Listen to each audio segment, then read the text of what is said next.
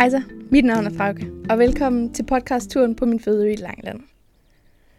Jeg har nu gjort hold i Slottsbyen Tranekær, og det er netop byens enorme røde kendetegn, vi har fokus på i dette afsnit. Slottet er desværre ikke tilgængeligt for offentligheden til hverdag, fordi greven Christian Alefeldt Lavervi og hans familie bor her. Dog vil Christian gerne tage os med igennem slottets historie og give os nogle gode fortællinger, så vi kan opleve slottet uden at træde ind bag de røde mure. Og vi starter lige med at lade Christian fortælle, hvordan slottet er blevet til. Jamen, Tranekær, og det er jo en lang historie. Tranekær ligger jo oppe på en hatbakke, og gårdspladsen er i 20 meter over havet. Tranekær er bygget der, fordi at øh, Langeland var lidt smallere der, og Langeland var reelt ikke mere end cirka 300 meter bredt, da man byggede Tranekær i 1160. Og det vil sige, når man lagde det der, så havde man kontrolleret man hele Nordlangeland. Men vi ved også, fordi man gravede op i forbindelse med min bedsteforældre lagde centralvarme ind, øh, da de overtog i 47, at man fandt rester af et lerstampet gulv, det vil sige, at man fandt kulturrester fra vikingetiden, jernalderen, bronzealderen og yngre stenalder. Så på bakken af Tranike har der boet mennesker i 6.500 år. Det har altså ikke altid været et slot, der har prydet toppen af den her hatbakke. Spørgsmålet er så, hvornår det er blevet til det store røde slot, vi kender i dag. Tranika blev bygget af Valdemar den Store som en række af nogle forsvarsværker, der blev bygget mod venterne i syd. Det er massiv munkesten. Det er derfor, man ved, det er kongen, der har bygget det, for det er der i den tid de eneste, der måtte bygge så store og så dyrt, det var kongen. Det har jo været et forsvarsværk, og det blev bygget med et nordfløjen og en ringmur og et tårn i midten. Sådan så det ud til cirka midten af 1600-tallet. På det tidspunkt havde Tranekær mistet sin sin øh, øh, militær betydning, fordi Langeland blev bredere. Danmark vipper, og det vil sige, at Langeland blev bredere, hvor Tranekær lå, så den militære betydning svandt ind. Jamen på et eller andet tidspunkt i 1500-tallet, der tog man kanonerne fra Tranekær og sendte dem op til Nyborg Slot, som er 10 år yngre, men stadigvæk havde en, en taktisk øh, strategisk position. Øh, så det var egentlig bare et slags palæ øh, ejet af kongen, og i midten af 1600-tallet, der fjerner man tårnet og bruger det til byggematerialer på egnen, kirker, gårde osv. Byggematerialer var det dyre i gamle dage, og der var lønnen jo billig. Faktum er i hvert fald, at tårnet blev pillet ned over en femårig periode, og i øh, slutningen af 1700-tallet, der røg resten af ringmuren, så der var to fløje tilbage. Det nuværende udseende øh, fik Tranekær efter en større ombygning fra 1858 til 61, hvor der kom tre fag på sydfløjen, kamtakket gavle, kanapper og tårn. Det blev så alt sammen bygget i gul mursten, hvor den oprindelige bygning er i munkesten, det vil sige rød mursten, og så skulle det pludselig pusses op. Og det gjorde man så med cement, og man pussede det op. Så skulle man jo også male det, og så malede man det hvidt, og det var ikke godt. Så malede man det gult, det var heller ikke godt. Og så endte man med sådan en rosa, fesen, lakseagtig farve, med brune vinduer og masser af støbejern. Det var meget moderne dengang.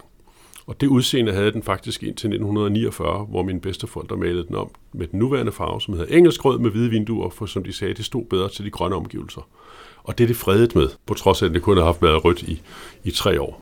Greve Christian har boet på slottet siden 1995, men hvordan slottet havnede i hans familie er en ret vild historie. Vi spoler lige nogle hundrede år tilbage i tiden. Det er jo sådan, at øh, det var krongods, og øh, fordi kongen havde bygget slottet og ejet, der havde nogle lensmænd boende der, men det var øh, kronen, der ejede det. Christian 4. var jo en ret øssel konge, som både førte krig og byggede meget ind i København, og han manglede altid penge. Og Danmarks rigeste mand dengang, der i 1640'erne, han hed Christian Ransau Breitenburg, han var stadholder i Sønderjylland, og han lånte Christian 4 øh, i 1643 62.000 rigsdaler, som var en meget, meget stor sum. Velvidende, at konger aldrig betaler deres lån tilbage, er det så derfor meget vigtigt at få et ordentligt pant.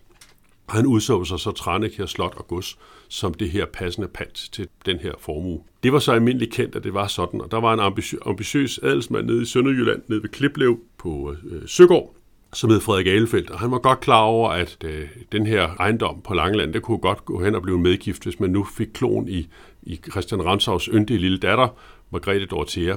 Margrethe Dorothea og Frederik Elfeldt kendte godt hinanden fra lidt baller og, og samme omgangskreds, så at sige. Og øh, han anmoder Christian Ransau om datterens hånd i ægteskab, men blev afvist, fordi Christian Ransau helt klart har større ambitioner med sin lille øjesten end sådan en alefældsnude nede fra Sønderjylland.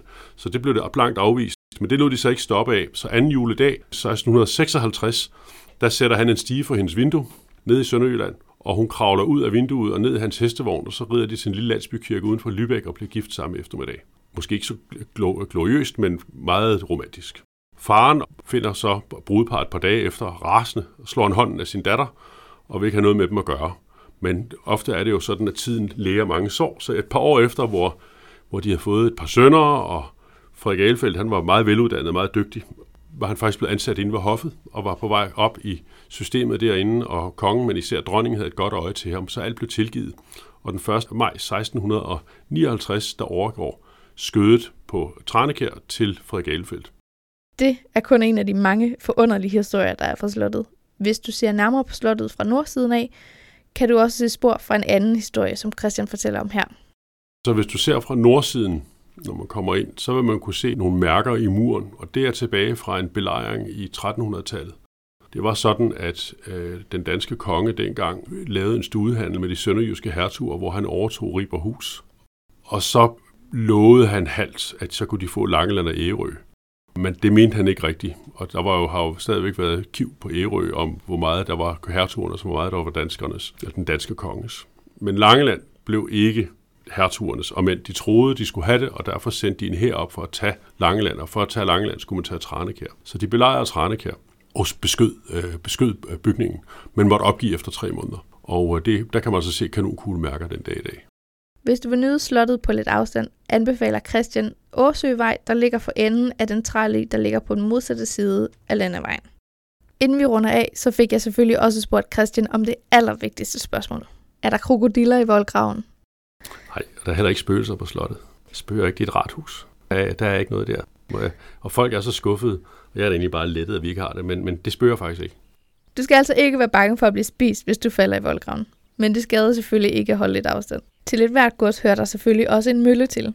Hvis du skal ud og se nærmere på Tranekær, så anbefaler vi, at du tager forbi Slotsmøllen, hvor der er mulighed for at opleve møllen indenfra.